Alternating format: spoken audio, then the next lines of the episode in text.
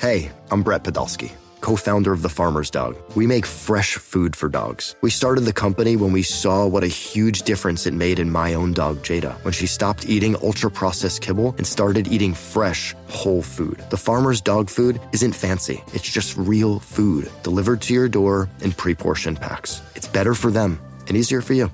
Get 50% off your first box at thefarmersdog.com slash podcast. That's thefarmersdog.com slash podcast. This episode is brought to you by Progressive Insurance. Whether you love true crime or comedy, celebrity interviews or news, you call the shots on what's in your podcast queue. And guess what? Now you can call them on your auto insurance too with the Name Your Price tool from Progressive. It works just the way it sounds. You tell Progressive how much you want to pay for car insurance, and they'll show you coverage options that fit your budget. Get your quote today at progressive.com to join the over 28 million drivers who trust Progressive. Progressive Casualty Insurance Company and Affiliates. Price and coverage match limited by state law. This is Phinsider Radio, part of the Phinsider.com and the SB Nation Network. And now, your host, Matthew Cannata, joined by co-hosts Josh Houtz and Aaron Sutton. Hello, everybody, and welcome to Phinsider Radio. This is Matt Cannata, joined by Joshua Houtz and Aaron Sutton, and the Dolphins headed in to their game on Sunday against the Buffalo Bills. The Miami Dolphins five and six, losing a very tough game against the Indianapolis Colts.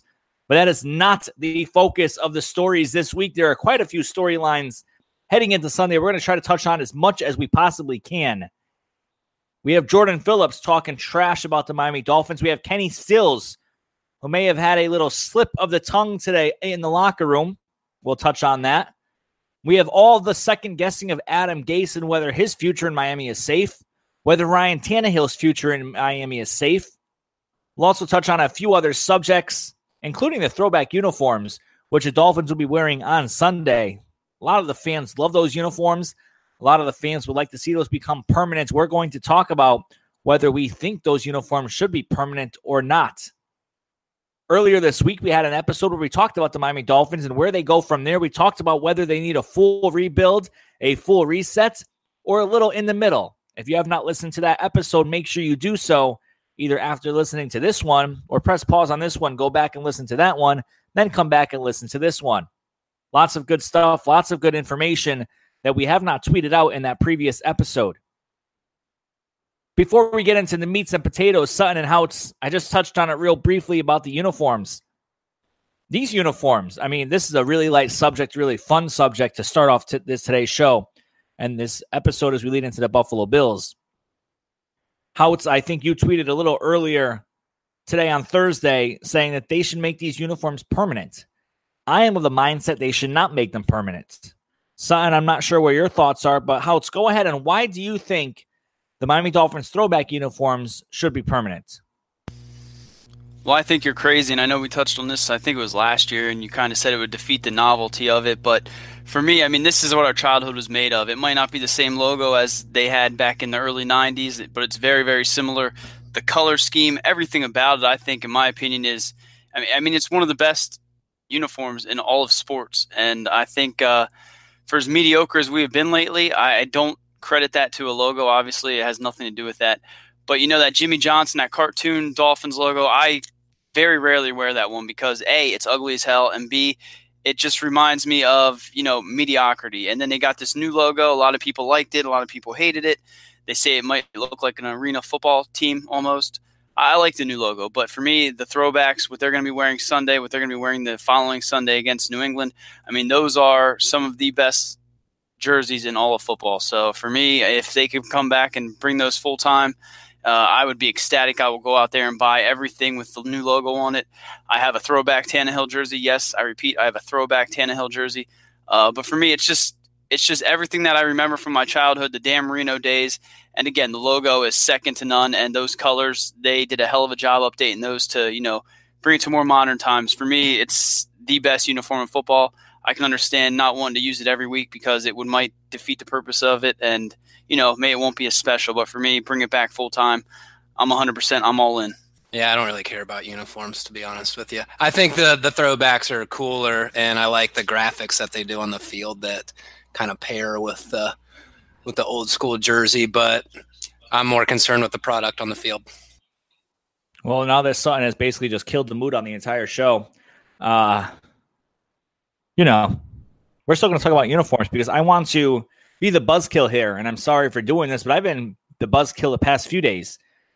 The Miami Dolphins just tweaked their uniforms this past offseason. They added that little orange to it and uh, sharpened up their colors a bit. Resolution G3 in the NFL rulebook says be it further resolved that a club may not change its regular home and away uniforms more than once every five NFL seasons. It may not change its third uniform design more than once every five NFL seasons, absent specific extenuating circumstances such as club ownership change or relocation, as determined by the commissioner. So the Miami Dolphins just recently changing their uniforms. They cannot do so for the next five years. So I know this talk will continue. But unfortunately, the Dolphins cannot do much about it until what 2023 ish, I believe. 2023 is when they can make a change to the uniform once again. But yes, how it's I don't want it to become permanent because I do think that it would wear off. I do think it would become the new normal. I don't think people would get as hyped up for it as they are now. So just to say, uh, 2023, that's when the Dolphins might make the playoffs again, right? Is that, is that that's when sure? it? That's yeah, maybe. Look forward uh, to Ryan, that. We'll still be looking at Ryan Tannehill whether or not he can take the next step in his career. That's what we'll be doing. Horrible. One guy who is taking the next step in his career and his young rookie career is Josh Allen, Buffalo Bills quarterback. And coming into the draft, we had we were not high on him at all. I know all three of us didn't really love him coming into the draft. I think on our consensus big board, I think he was maybe the uh, fourth or fifth best quarterback we had out there but he's not having a bad season. I know he's been hurt a little bit, but he's an athletic little kid. He is a tough little guy. I mean, he's not so little, but he has, when he's in the game, you know he's in the game. When he has been out of the game with Derek Anderson, Matt Barkley filling in, it's been noticeable. And there were some uh, stories out this past week as we were leading into this show about Adam Gase and his love for Josh Allen. And some are saying now that Josh Allen was the one he wanted in the draft – besides Baker Mayfield. Of course, the Buffalo Bills traded up to number seven with the Buccaneers to jump in front of Miami. They took him, and he has a huge arm 6'5, 237 pounds from California. Went to college in Wyoming. Through six starts, Josh Allen has established franchise records for most rushing yards by a quarterback in a game, longest pass by a rookie, and most rushing touchdowns by a rookie quarterback in a season. In his first career road start, he led the Bills to a 27 6 win over Minnesota earlier this season. In that game, he became just the third rookie in NFL history to throw for a touchdown and run for two plus scores in the first half. When he was with Wyoming in 2016, he led them to a Mountain Division co championship and the school's first ever appearance in the Mountain West Championship game. And as the two seasons he was a starter at Wyoming, he accounted for 5,833 yards of total offense and was responsible for 57 touchdowns, 44 passing, 12 rushing, and yes, one receiving. Now, Josh Allen was a no star recruit despite racking up 5,269 yards and 59 touchdowns in his final high school seasons at Firebaugh High School in California. Didn't get a single offer from a Division One program.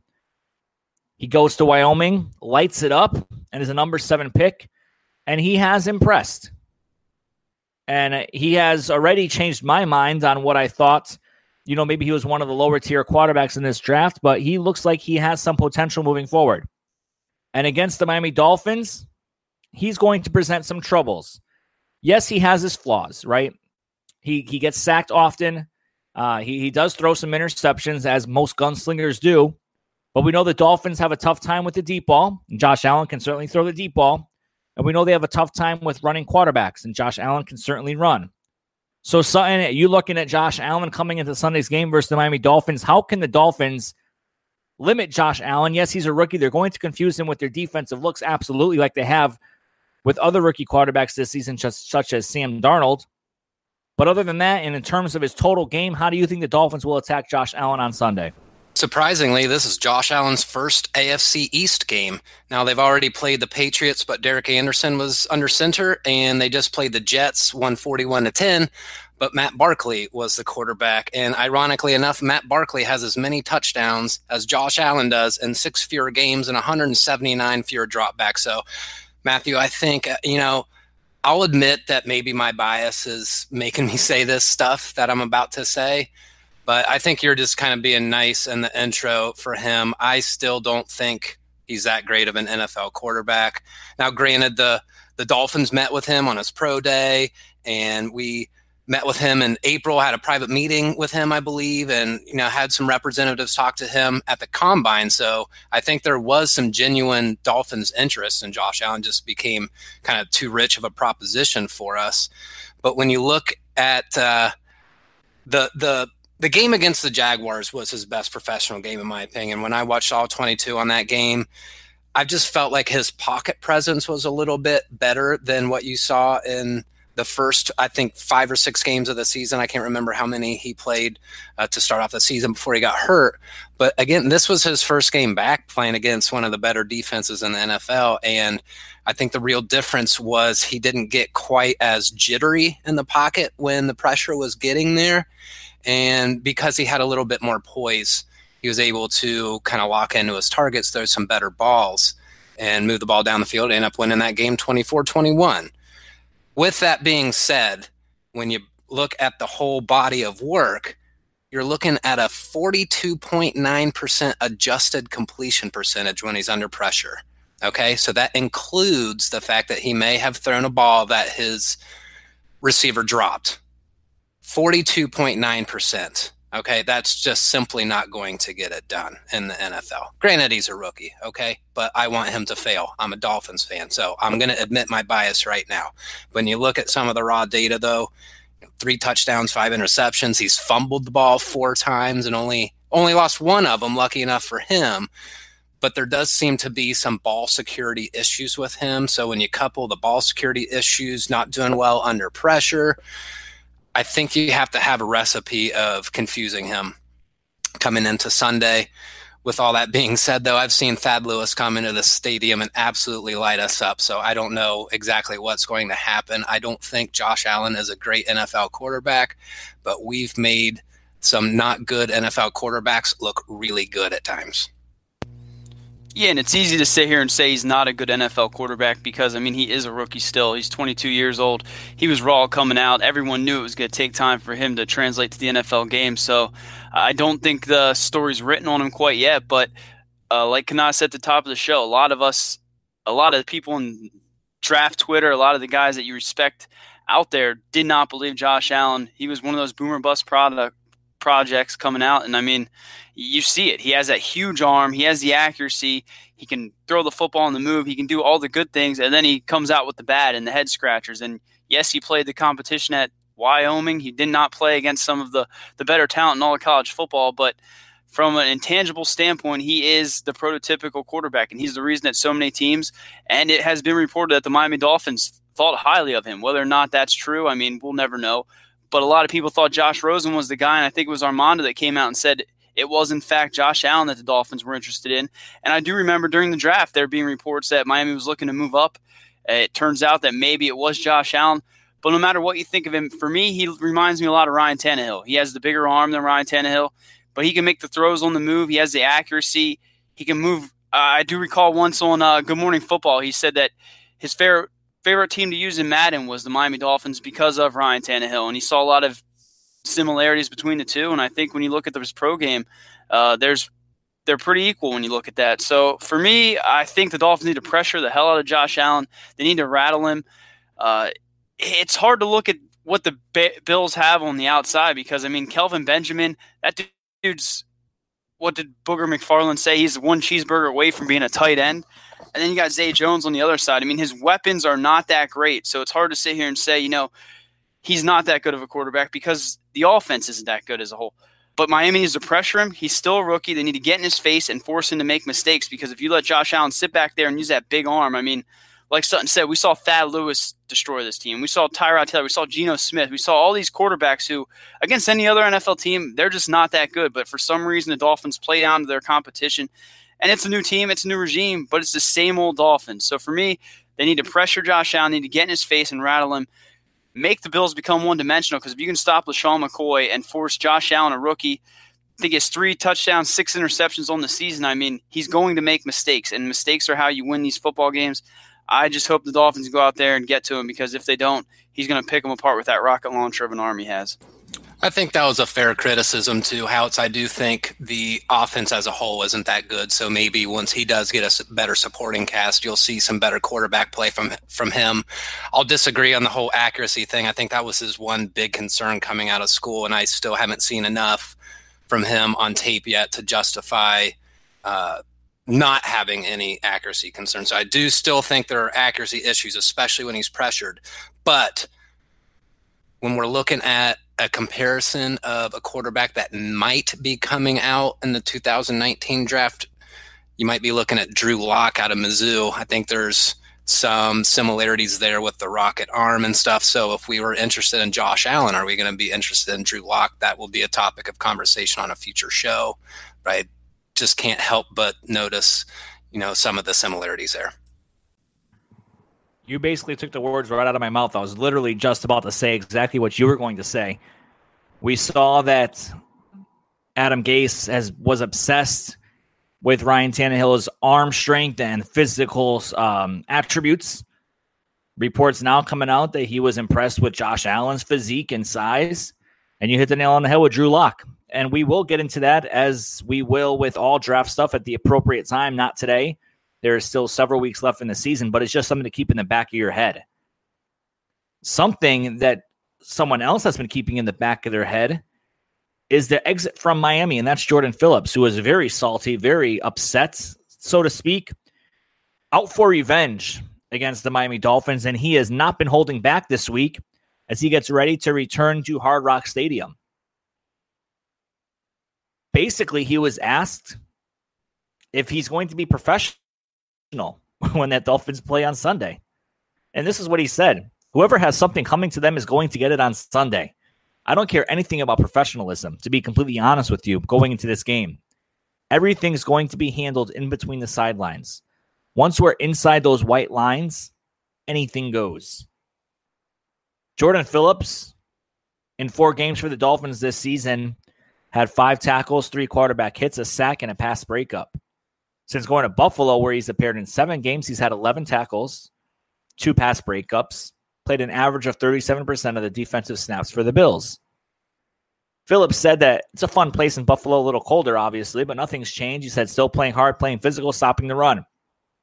Phillips was scheduled to hit free agency after this season. They ended up cutting him. Um, you know, Phillips was up and down here in Miami. Great motor when he wanted to. Took plays off, which was the knack on him coming out of college. But when he was motivated and ready to play, he was very disruptive in the backfield and on that defensive line. But at some point, you do need to cut your losses, and that's what the Dolphins did after he blew up at defensive line coach Chris Kocurek during a previous game against the Patriots. After that game, Adam Gase told Jordan Phillips goodbye. Jordan Phillips played a total of 48 games for Miami. He totaled 63 tackles, five and a half sacks, 11 passes defense, and one interception. Now, we're not going to really talk about Jordan Phillips, a player. We're not going to talk about the offensive line and how they can shut him down.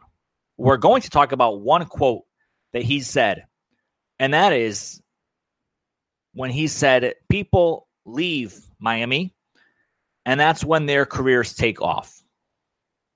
And it got a lot of people thinking, is that true? And it is not true before I name off all the players, Houtz and Sutton, I just want to get your opinions first. Houtz, you can go ahead first. Yeah, I'm going to let you name off the the different players, but one player in particular, Jarvis Landry. I mean, he's having a pretty bad season in Cleveland. Uh, since since Hue Jackson's been fired, he's kind of seen his targets dip. I think it was something like 13 targets in the last three games, or something insane. I mean, that's something he would have seen in one game under Adam Gase. But you can name off player after player where they go other places, and you know their their career isn't quite what it is. I saw someone the other day, Olivier Vernon, you know Lamar Miller. Those guys, Lamar Miller's having a pretty good year, but he's still not what he was in Miami. Olivier Vernon, he's going to be cut this offseason. So I mean, we're going to get in each and every player, but I think it's a little bit bogus. I think a lot of these guys that do get casted away, you know, Ndamukong Suh, Jordan Phillips, Jarvis Landry, those guys, they're a bit salty when they leave, and I don't know what it is. I don't know if it was a spat between them and Adam Gase. I mean, that's how it seems. It seems like there's an ego thing here, but to say that those players go into greener pastures and have better careers is completely false. And Jordan Phillips, I mean, who is he? He's a guy that got outplayed by Davon Godchaux and Vincent Taylor. He's what a second or third string guy up there in Buffalo. No one cares what Jordan Phillips has to say. I agree with both you guys. I don't think there's really any merit to the theory that players that leave Miami end up doing better on other teams because I just don't see it with any regularity, not enough to say it's a rule or anything. So I, I, might even say that the rule is we actually are pretty good at getting rid of the players when we're supposed to, with a few outliers here and there. So I, I don't agree with that. The quote that he said, that Phillips said, that had me a little bit more like, ugh, that's not good, was that he said that him and Gase didn't talk for a while. So I thought that was more of a damning quote than what he said about players leaving Miami because who, knows, that might just be him trying to psych himself up to actually do something on Sunday, something he didn't do for us for years. You guys are being nicer to him. I he he was one that I thought might get cut before the season started just because he's one of those players that got drafted high like you said MC Money came into the league with a red flag, so to speak, where he took plays off. And that's what we saw materialize. So I don't really have much his his quotes don't have much bearing, but that one did. The the one where he and Gase aren't talking, that's peculiar to me. I don't know what to make of it just yet. But all I know is that successful locker rooms have at least a really good system of communication, whether or not players get along and stuff. I mean, shit, guys, there's 53 guys that come, you know, that are on the active roster, 46 that go on game day. I don't know how many people you work with at your job, but I work with about 50 people and I can tell you I don't get along with everybody. That's just human nature. So I'm surprised to some degree that more of this stuff doesn't come out. And, you know, and it just made me think of, Kenny Stills' comments, and maybe the PR team kind of went and sunk their fangs into him, and then he came out and was like, "Oh, I didn't really mean that towards any particular quarterback or anything like that." So when you get a quote like this, it really makes you wonder what is going on behind closed doors. How savory is the locker room? Is Adam Gase actually the players' coach that we all think he is, or is he been like some of his predecessors that just seem to get rid of outspoken personalities and maybe the players that are challenging them openly in the way they're doing things. So we're left to try to connect the dots on our own, but that just didn't sit well with me. Having, you know, I know Adam Gase is not a defensive guy, but you'd at least think there's some communication involved. Yeah, there there's a lot of dots to connect with that, and we will get into that at a later show. We kind of talked about Adam Gase and his future previously this week. Again, check out that episode if you have not already.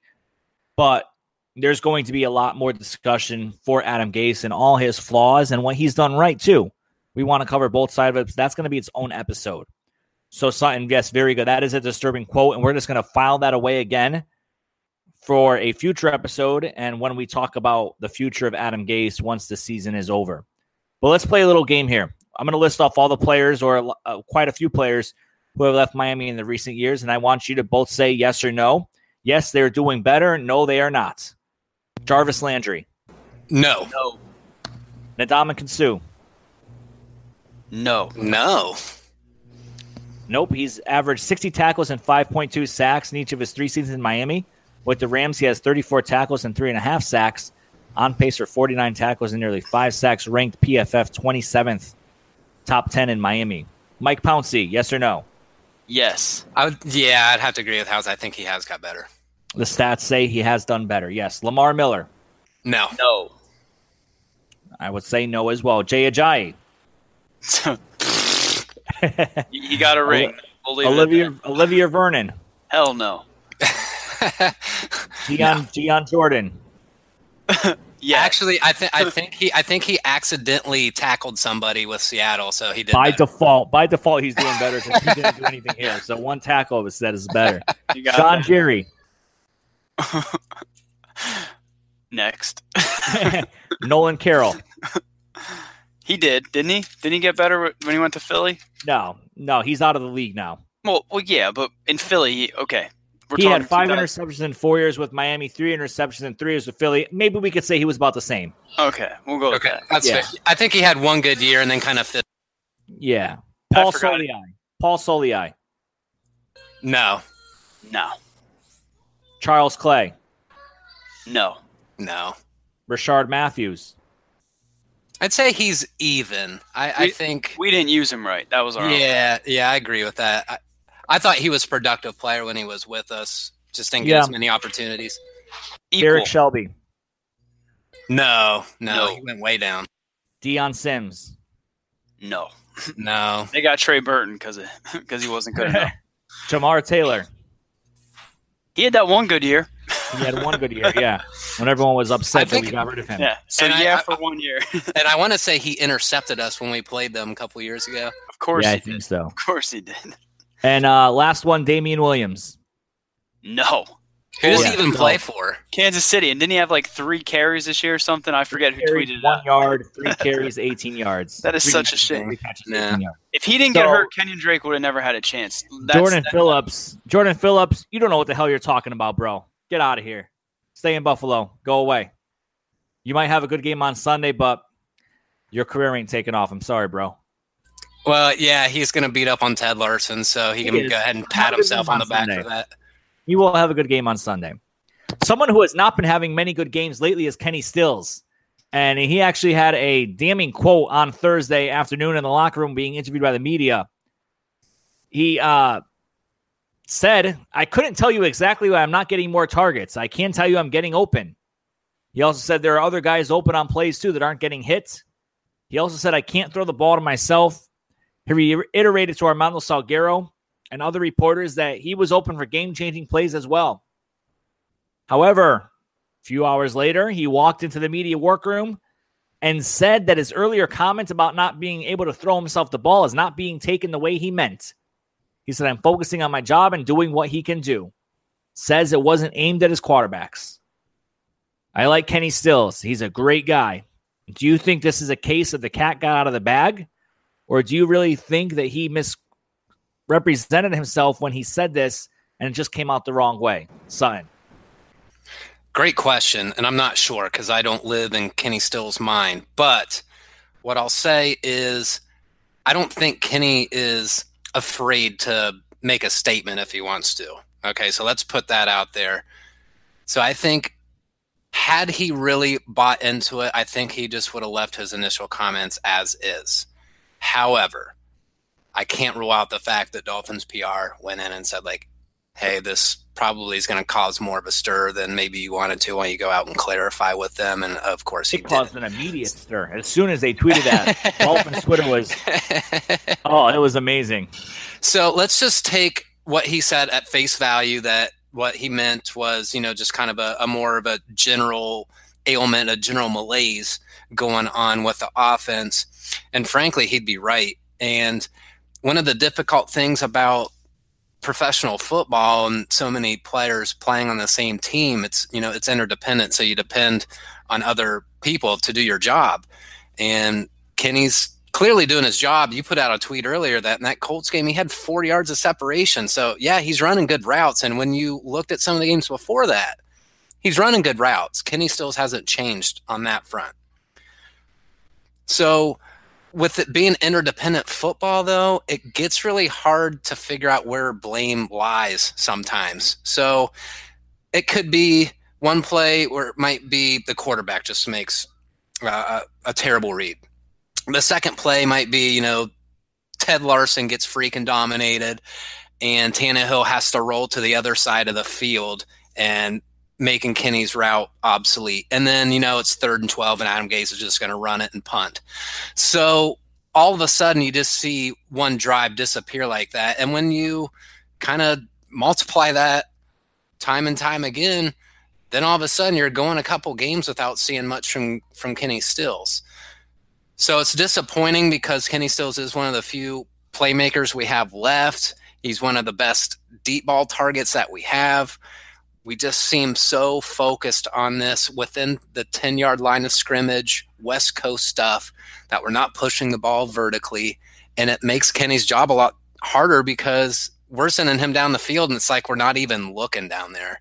So I can totally understand why he'd be really frustrated.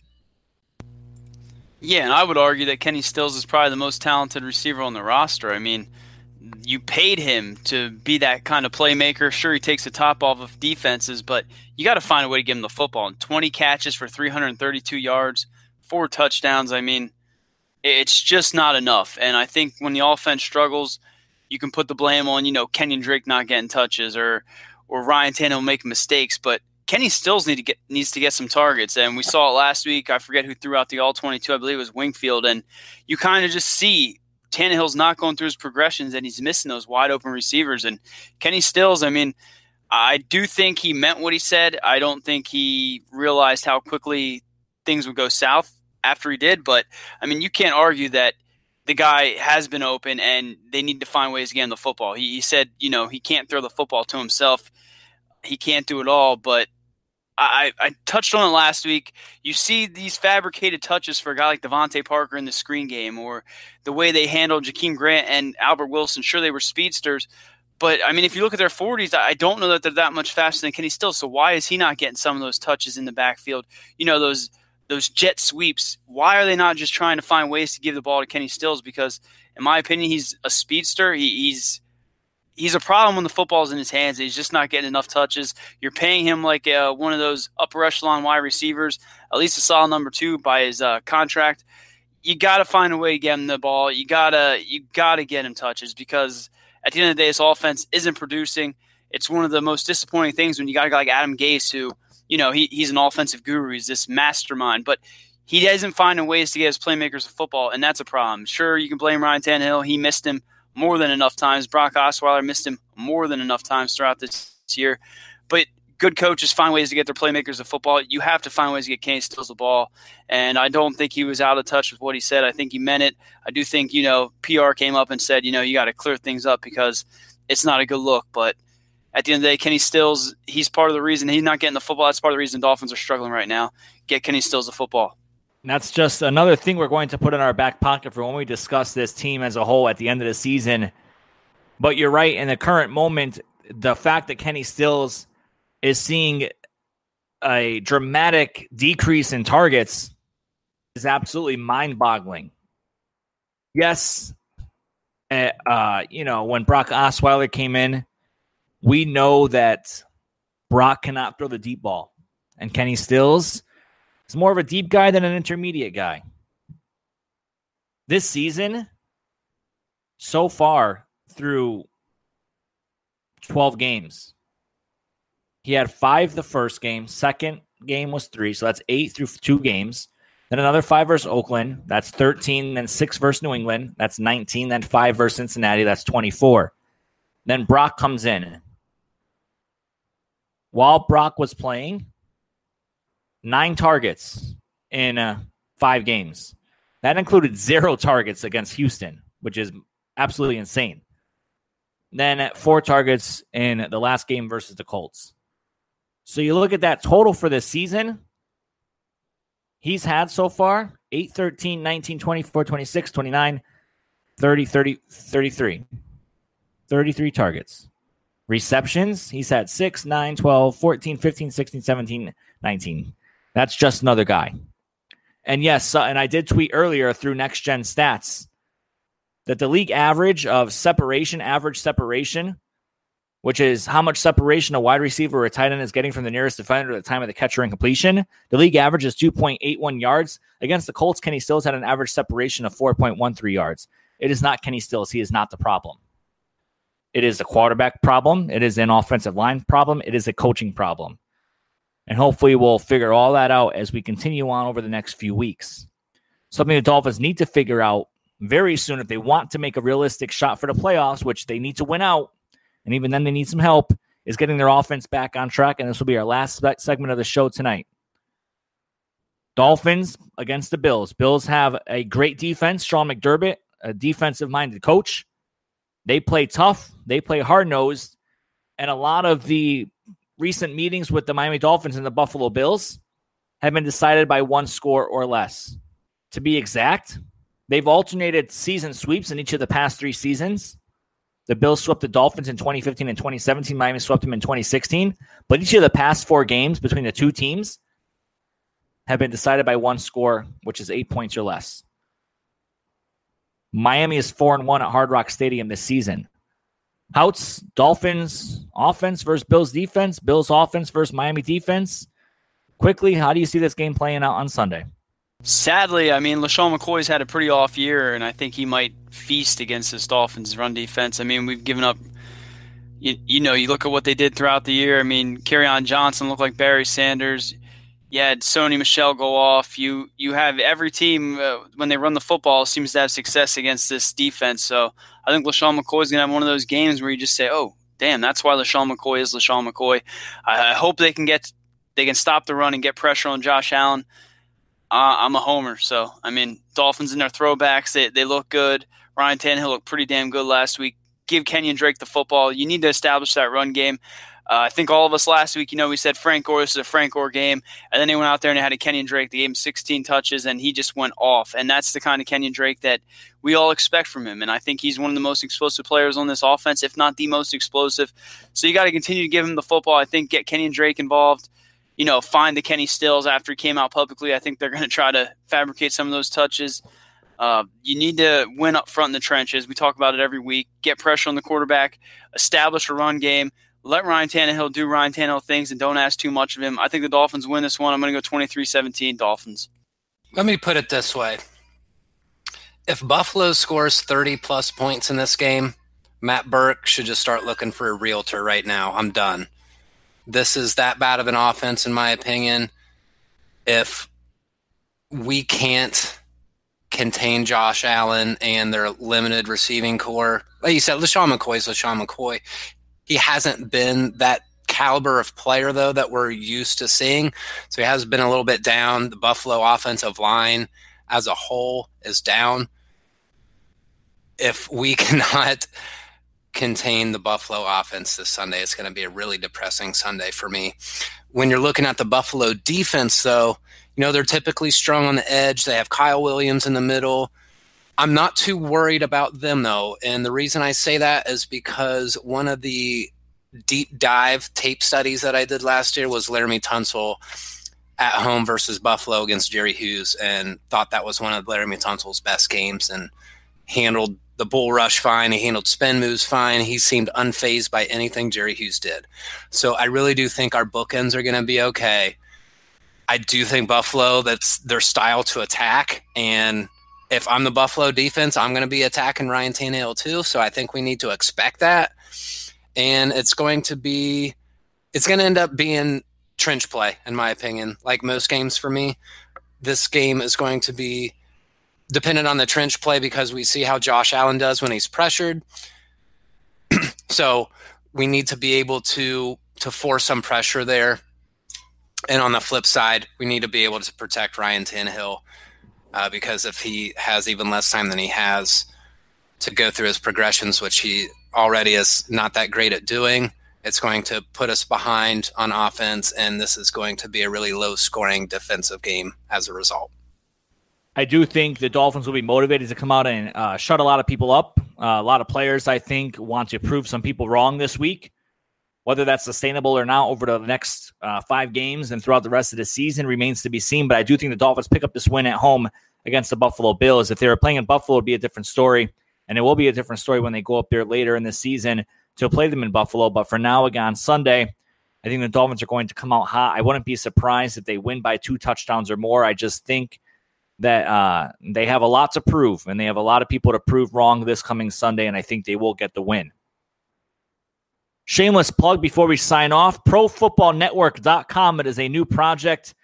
Myself, Sutton, and Houtz are launching. We're going to launch December 29th, right before the last seat, last week of the regular season, just in time for the playoffs and all the head coaching searches and all the GM searches throughout the NFL.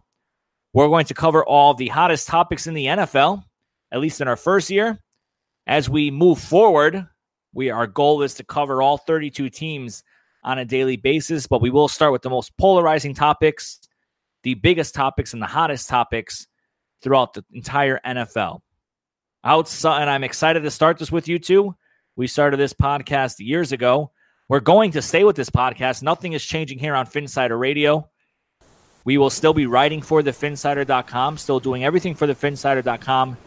This is more of a side project for now, and then we'll see how it shakes out from there. But I have no plans to leave this podcast now, in a year, in two years, in three years, or four years. I'm here for the long haul. Houtz Sutton? You ready for this, boys? Yeah, definitely. Nothing's going to change on my front either. I think what it's going to do, though, it's going to force me to get out of my Dolphins bubble, which has been a really hard thing for I'm me to do. Yeah, it's just, you know, I've always been that type. Like, I don't really give a crap about any other team other than the Dolphins, but still a just a fan of football in general. So I think this project is really going to get me outside of just the Dolphins bubble, really take a look at professional football in an objective way. I think it's it's going to be a really fun thing to do with you guys. Yeah, fun fact, I was actually born on Super Bowl Sunday, so football is in my veins. I can't wait to, you know, dig into the tape. For instance, this week we could be watching Lamar Jackson film. We love our Miami Dolphins. We bleed teal and orange. We'll, that'll never change, but I mean, it's to be fun to be able to watch, you know, other teams around the NFL and hopefully get to talk a little bit of fantasy football as well. It's going to be great. I am, like I said, I'm excited to jump out of my comfort zone as well, son. I know we had this conversation back in Cincinnati when the Dolphins lost to the Bengals, but now we're finally doing it. It's going to be nice to just, you know, see everything else going on in the NFL and see if the fan bases around the NFL are just as crazy as this Dolphins fan base. We I touched on a lot. Yeah, Yeah, go ahead. Imagine, yeah, I imagine they are, especially Buffalo fans. I cannot wait till we start uh not trashing, but talking bad about someone else's team and they're all coming in our mentions, freaking out us. It'll be fun to watch. We touched on a lot of topics tonight here on Phinsider Radio. There are so many more topics we can touch on. We could do 25 episodes this week if we wanted to, all on different subjects. We talked about the throwback uniforms. We talked about Josh Allen. We talked about Jordan Phillips. We talked about the Miami Dolphins defense. We talked a little bit about Kenny Stills and Ryan Tannehill and that situation there. We talked about the game on Sunday. We'll see what the Dolphins come out with on Sunday. If they win, they're still in the playoff race. If they lose, well, I think the loss against the Colts really sealed their fate. They're still somewhat alive, but I think if they lose on Sunday, it's definitely done for them. We'll see how they come out on Sunday. We'll see if they're able to shake off the cobwebs from the Indianapolis game and that devastating loss in the final seconds. And we'll be back with you next week as we recap the Colts game and look ahead to the rest of the Miami Dolphins season. For Joshua Houtz and Aaron Sutton, I am Matt Cannata. Thank you for listening to Phinsider Radio. We will talk to you next time. That was Phinsider Radio, part of the Phinsider.com and the SB Nation Network. Miami has the Dolphins, the greatest football team. We take the ball from goal to goal like no one's ever seen. We're in the air, we're on the ground, we're always in control. And when you say Miami, you're talking Super Bowl, cause we're the Miami Dolphins.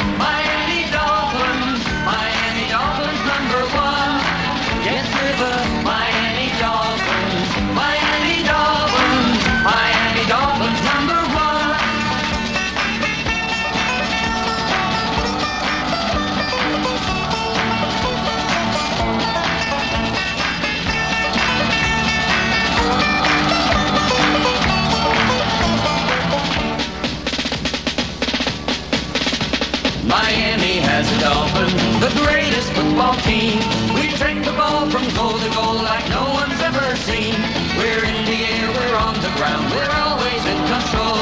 And when you say Miami, you're talking Super Bowl, cause we're the Miami Dolphins. Miami Dolphins, Miami Dolphins number one. Yes, we're the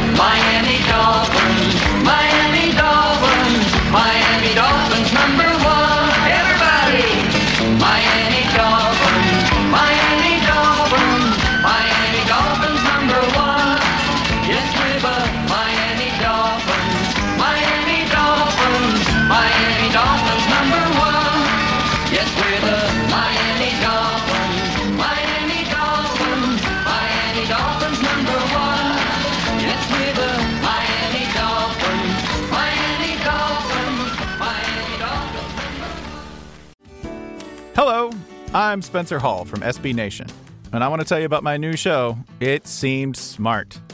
It Seems Smart is a show about people doing things that, for some reason or another, seem smart at the time. Those things might include doing a little cocaine and driving a bike up a mountain. Or, I don't know, maybe racing 100 miles per hour across the country in the middle of the night with no one's permission.